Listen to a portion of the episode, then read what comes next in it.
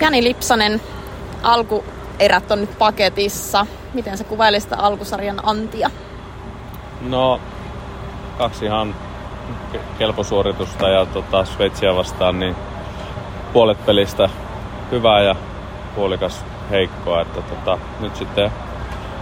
nyt sitten kaiken järjen mukaan tuossa huomenna pelataan Ruotsia vastaan. En tiedä, onko se vielä 100%, mutta siihen on asennoiduttu. Ja tässä tää ilta aikaa paketoida vähän toi alkusarjan anti joukkueen kanssa ja suunnata katseet siihen, että mitkä ne meidän keinot on huomenna kaataa Ruotsi.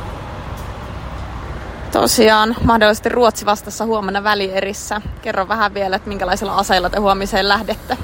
Otetaan tää.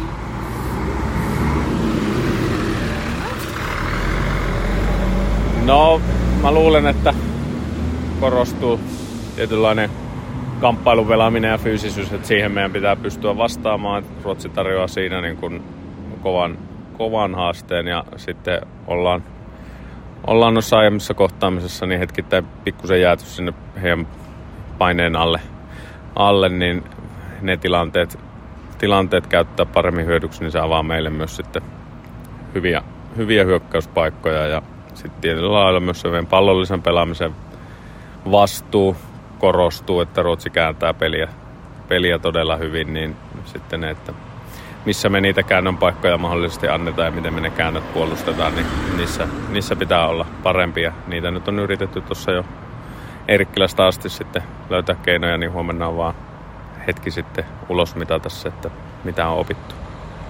Kiitos. Kiitos.